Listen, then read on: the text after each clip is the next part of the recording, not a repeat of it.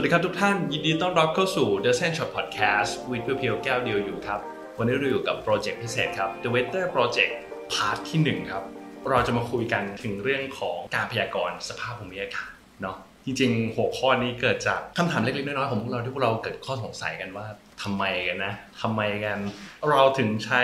การพยากรณ์อากาศในบ้านเราไม่ว่าจะเป็นแอปพลิเคชันหรือว่าอะไรก็ตามเรารู้สึกว่ามันไม่แม่นมันไม่ตรงแล้วมันส่งผลกระทบกับชีวิตของเราอย่างไรครับก็ไม่บางครั้งอ่ะคือสังเกตนะฮะเวลาเราเอาแอปออกมาดูอ่ะมันก็จะบอกว่าแบบฝนจะตกตอนเช้า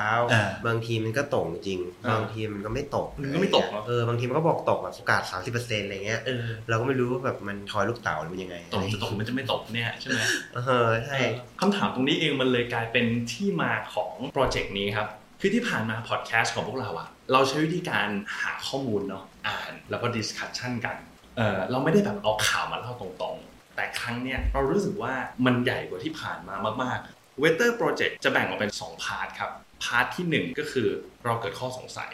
เราถามคนรอบๆตัวเราว่ามีความคิดเห็นอย่างไรกับการพยากรณ์อากาศแล้วเราถามผู้เชี่ยวชาญด้วยถูกไหม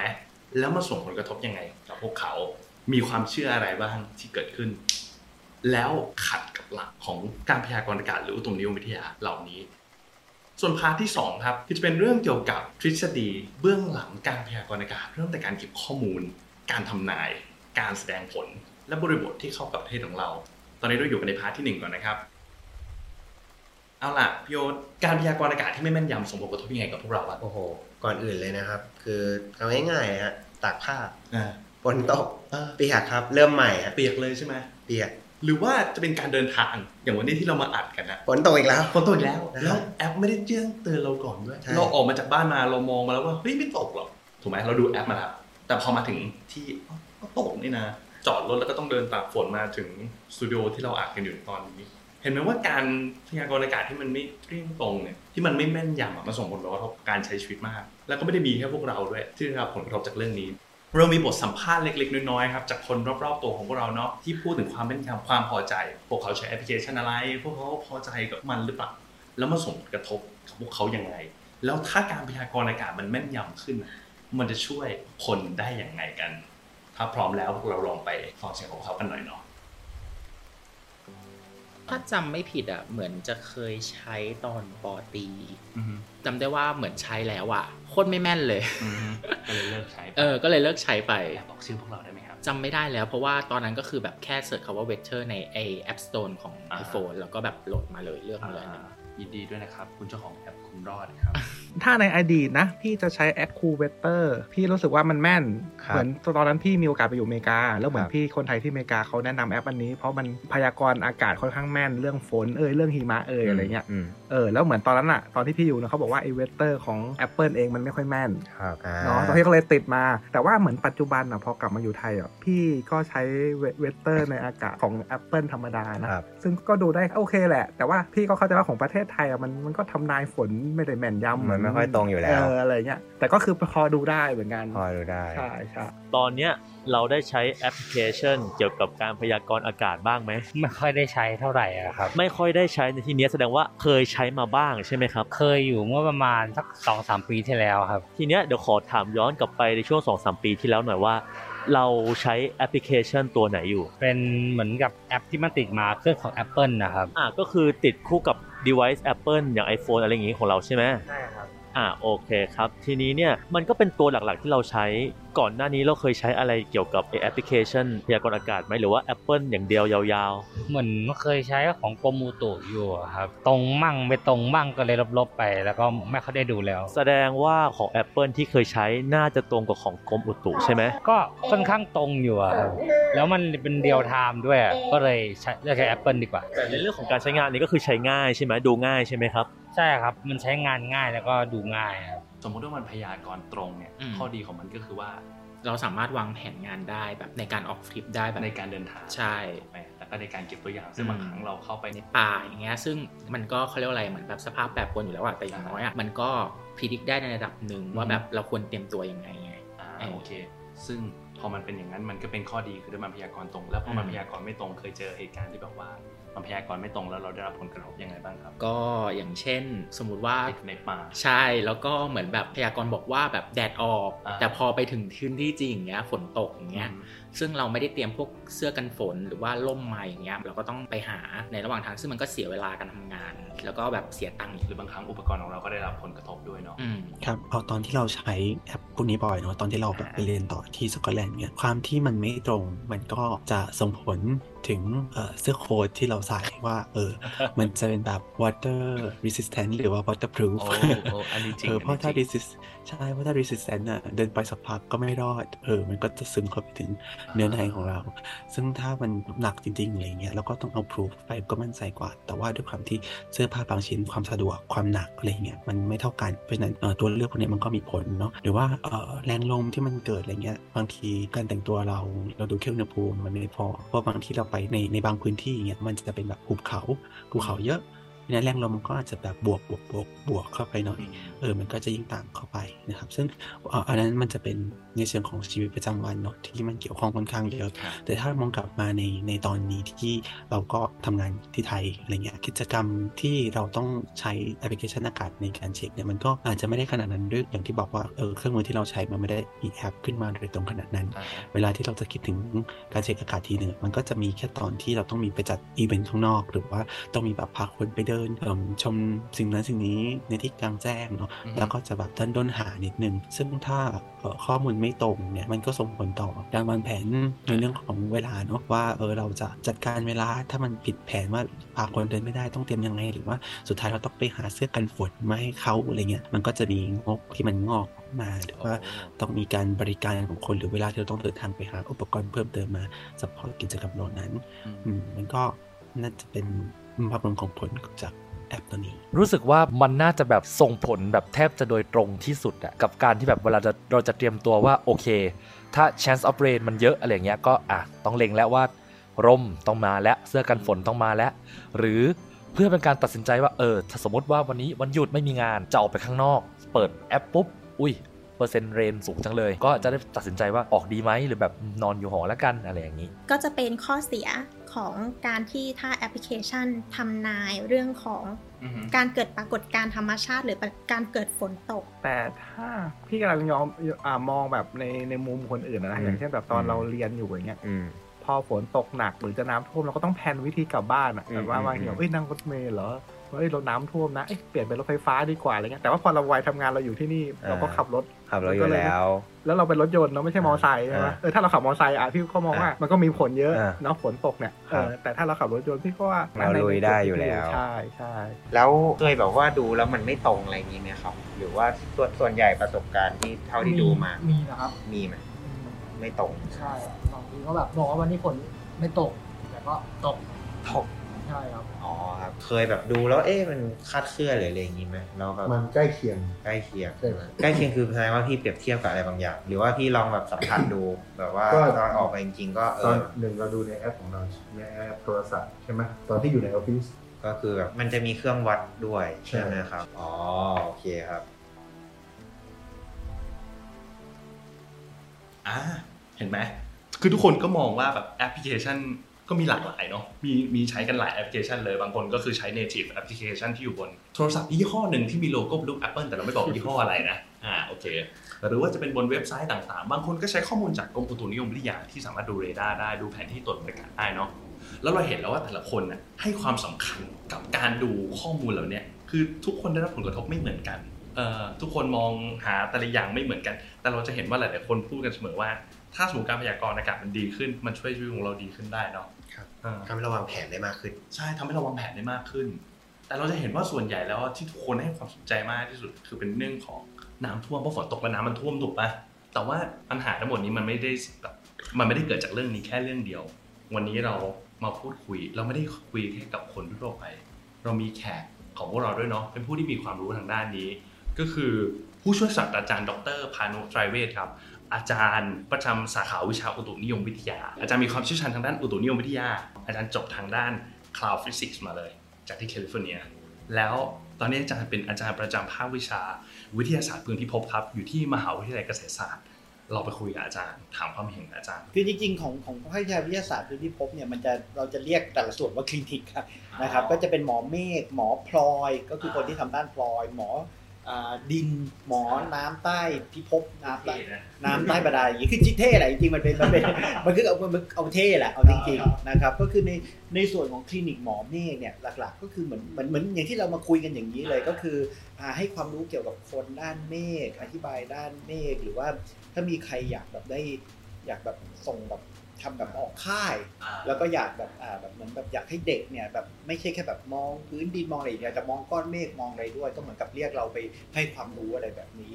หรืออ่าชาวบ้านอยากจะรู้เกี่ยวกับเรื่องอากาศและอยากจะรู้เกี่ยวกับเรื่องอะไรที่มันมันเป็นในทางวิชาการนิดนึงคือจริงๆคือถ้าถ้าเป็นรู้เรื่องเรื่องแบบฝนตกไม่ตกเนี่ยยังไงกรมอุตุเขาก็ดีกว่าเขาก็มีข้อมูลอะไรเข้าถึงกว่าแต่ถ้าอยากได้อะไรที่เป็นเชิงวิชาการอะไรนิดนึงก็คือมามาติดต่อกับทางพวกเราได้อันนี้ก็รวมไปถึงคลินิกอื่นๆด้วยคลินิกพลอยคลินิกน้ำบาดาลคลินิกแผ่นดินไหวอะไรอย่างนี้คืออาจารย์แต่ละท่านมีความเชี่ยวชาญแต่ละด้านใช่ครับใช่เป็นหมอใช่ครับว่าทางไปใช่ครับโอ้โหเท่มากเลยใช่ใช่ทุกทุกวันนี้แบบว่าคลินิกของอาจารย์นะครับมีช่องทางแบบว่าที่อาจารย์แบบกระจายความรู้ตรงนี้ทางไหนก็ส่วนใหญ่ก็ก็คือก็คือคนคนเชิญไปเชิญไปสอนเชิญไปบรรยายอะไรอย่างนี้แหละแบบไปสอนเด็กไปให้ความรู้บางทีก็แบบเด็กมหาลัยอื่นอะไรอย่างนี้ด้วยก็มีเหมือนกันก็มีประเด็นความเชื่อนะครับต่างๆที่น่าสนใจเนาะที่แบบมาเรารวบรวมกันมานะฮะโดยที่เหมือนเราจะเคยได้ยินกันมาบ่อยๆแต่ว่าเราไม่รู้ว่ามันเป็นความจริงหรือเปล่าวันนี้เราอยู่ต่อหน้าผู้เชี่ยวชาญแล้วนะครับเพราะฉะนั้นเรามาฟังความเห็นจากทางผู้เชี่ยวชาญกันโอเคเดี๋ยวเราลองมาไล่คำถามให้คนฟังกันหน่อยไหมว่าคำถามของเรามีอะไรบ้างเพราะเดี๋ยวเราจะตัดคำตอบของอาจารย์มาให้เนาะเอาล่ะคำถามแรกนี่เป็นคำถามที่มาจากผมเองเนาะอันนี้จากประสบการณ์ผมเลยคือคนรอบตัวผมชอบตั้งคำถามว่าเวลาฟ้าแดงเนี่ยแล้วฝนจะตกจริงหรือเปล่าเวลาผมเดินออกไปนอกบ้านแล้วผมเป็นน้องฟ้ากันสีแดงในช่วงค่ำๆนะหรือช่วงโพเพเนี่ยเอ๊ะโพเพมันก็ตอนเย็นป่ะใช่ไหมโพเพก็ตอนเย็นนะหรือโพเพมันก็ตอนเช้ารู้อ่าโอเคสิ่งที่เกิดขึ้นตอนเย็นนั่นคือสมมติตอนเย็นผมเดินออกไปนอกบ้านแล้วผมเห็นว่าท้องฟ้าเริ่มเป็นสีแดงชมพูชมพูทั้งนั้นจริงๆแล้วมันควรจะมืดฝนจะตกจริงหรือเปล่ามาฟังคำตอบจากอาจารย์ครับอืมก็เรียกว่าอะไรนะผีตากผ้าอ้อมใช่ใช่ใช่ใช่ไหมครับอ่าเอ่ออ่าที่มาของมันคืออย่างนี้นะครับก็คือว่าอ่าทางทิศตะคือฟ้าจะแดงได้คือต้องดูทางทิศตะวันตกความชื้นในอากาศมันเป็นยังไงคือส่วนใหญ่ท้องฟ้าแดงเนี่ยก็คือว่าความชื้นในอากาศเนี่ยทางทิศตะวันตกมันมีเยอะเราก็เลยเราก็เลยเห็นแบบท้องฟ้ามันเป็นสีแดงในทางทิศตะวันตกแล้วก็ถ้าลมเนี่ยมันพัดจากตะวันตกไปตะวันออกมันพาความชื้นมันก็จะพามาอยู่ในหัวเราพอดีนะครับแต่ว่าอันเนี้ยไม่ค่อยไม่ค่อยไม่ค่อยเวิร์กเท่าไหร่กับเมืองไทยเอาจริงๆผมรู้สึกเท่าไหร่ครับเพราะว่าเมืองไทยเนี่ยบางทีบางทีบางทีฝนเนี่ยอย่างช่วงเนี้ยฝนมันมาจากทิศตะวันออกคือโอเคแหละเราจะเราจะเรียนกันเนาะลมมรสุมตะวันตกเฉียงใต้นำพาความชื้นมานะครับถ้าเป็นอย่างนั้นมันจะเวิร์กเพราะฉะนั้นส่วนใหญ่เนี่ยความชื้นมันก็จะมาจากทางตะวันตกเราเห็นพระอาทิตย์เป็นสีแดงทางทิศตะวันตกตอนเย็นก็แสดงว่าตรงนั้นมันชื้นแต่มันก็จะมาแต่ว่ามันก็จะมีบางช่วงอย่างช่วงเนี้ยอันนี้ความชื้นมันมาจากทิศตะวันออกถ้าความชื้นเมื่อกี้ที่เราดูเราดูลมฝนเราเห็นเลยลมพัดจากทิศตะวันออกมาอย่างเงี้ยไม่มีเซนส์อย่างเงี้ยไม่เวิร์กอย่างเงี้ยไม่เวิร์กแล้วผีตากผ้าอ้อมใช้ไม่ได้นะครับ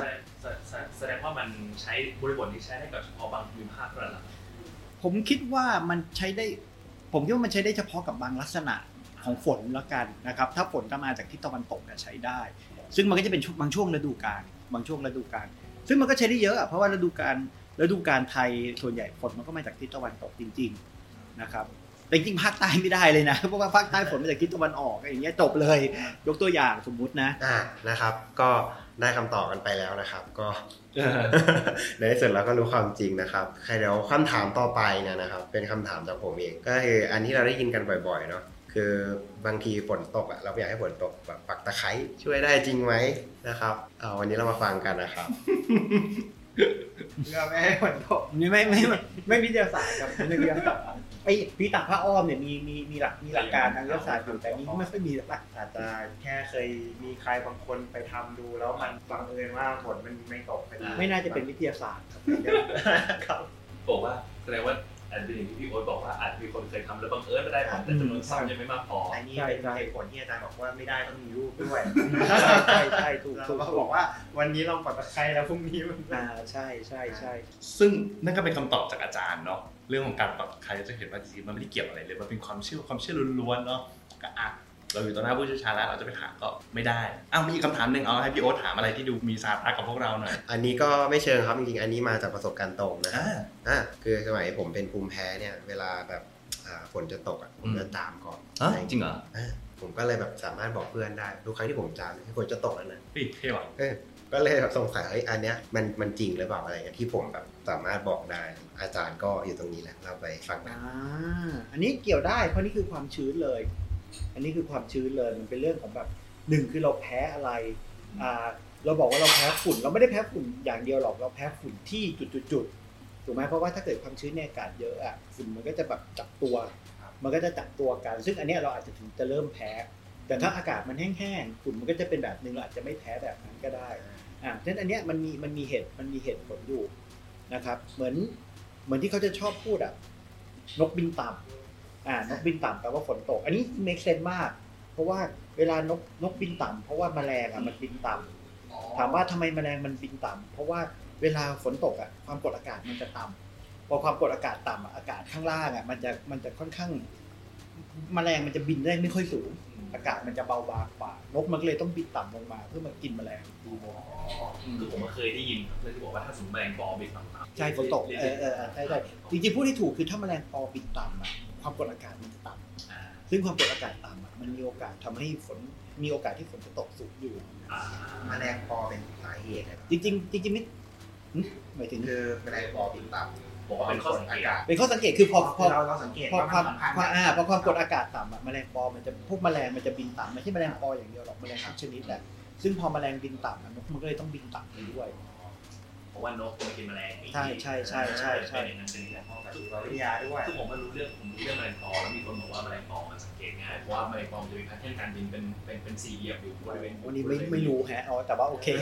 เหมือนประมาณนี้ก็เลยบอกว่าสังเกตแมลงปอสังเกตว่าอะไรอย่างเงี้ยมันอาจจะมีแพทเทิร์นการบินแบบอืมอืมเพราะแมลงปอมันหนักใช่ไหมมันเลยอาจจะต้องแบบมันอาจจะต้องการต้องการถีบตัวจากอากาศมากกว่าปกติอันนี้ไม่แน่ใจเดี๋ยวไว้ต้องเดี๋ยวไว้ต้องเอาคำถามนี้เก็บไว้เดี๋ยวเก็บคำถามด้วยนะผู้ชาแมลงใช่ใช่ใช่เดี๋ยวพออยู่ในลิสต์ของพวกเราอยู่ในตอนตัดสินโอเคก็พอได้ไอเดียอะไรจากคำตอบของอาจารย์เนาะทีนี้เอาล่ะ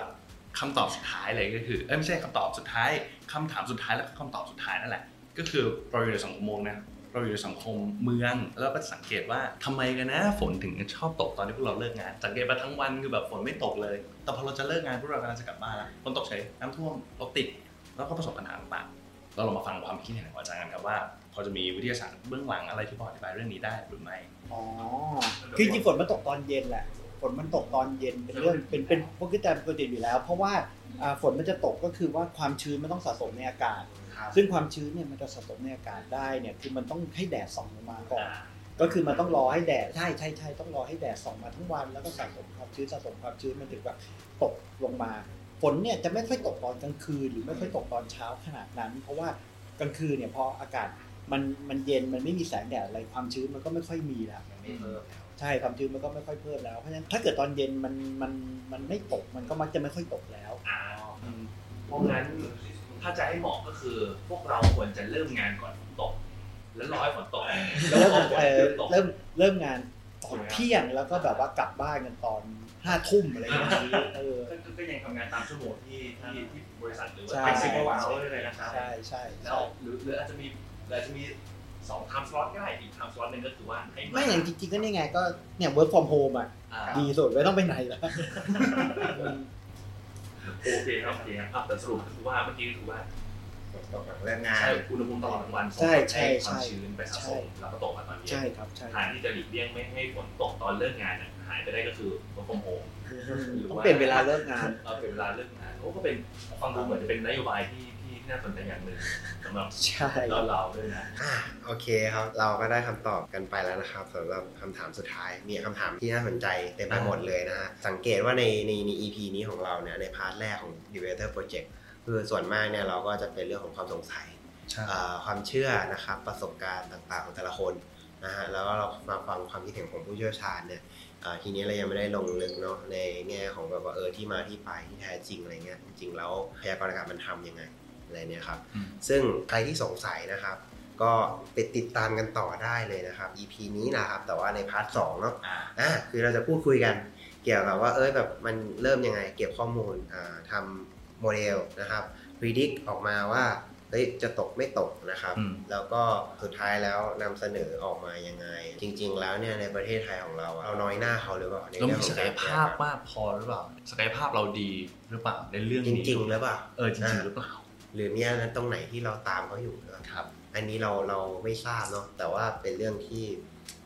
เราเนี่ยได้ไปศึกษามาให้แล้วแล้วเราสรุปออกมาแล้วนะฮะสามารถติดตามได้โอเคนะฮะในพาร์ทพาร์ทที่สองเลยในพาร์ทที่สองนะแล้วก็เดี๋ยวไว้เจอกันเร็วๆนี้ครับกับ The Weather Project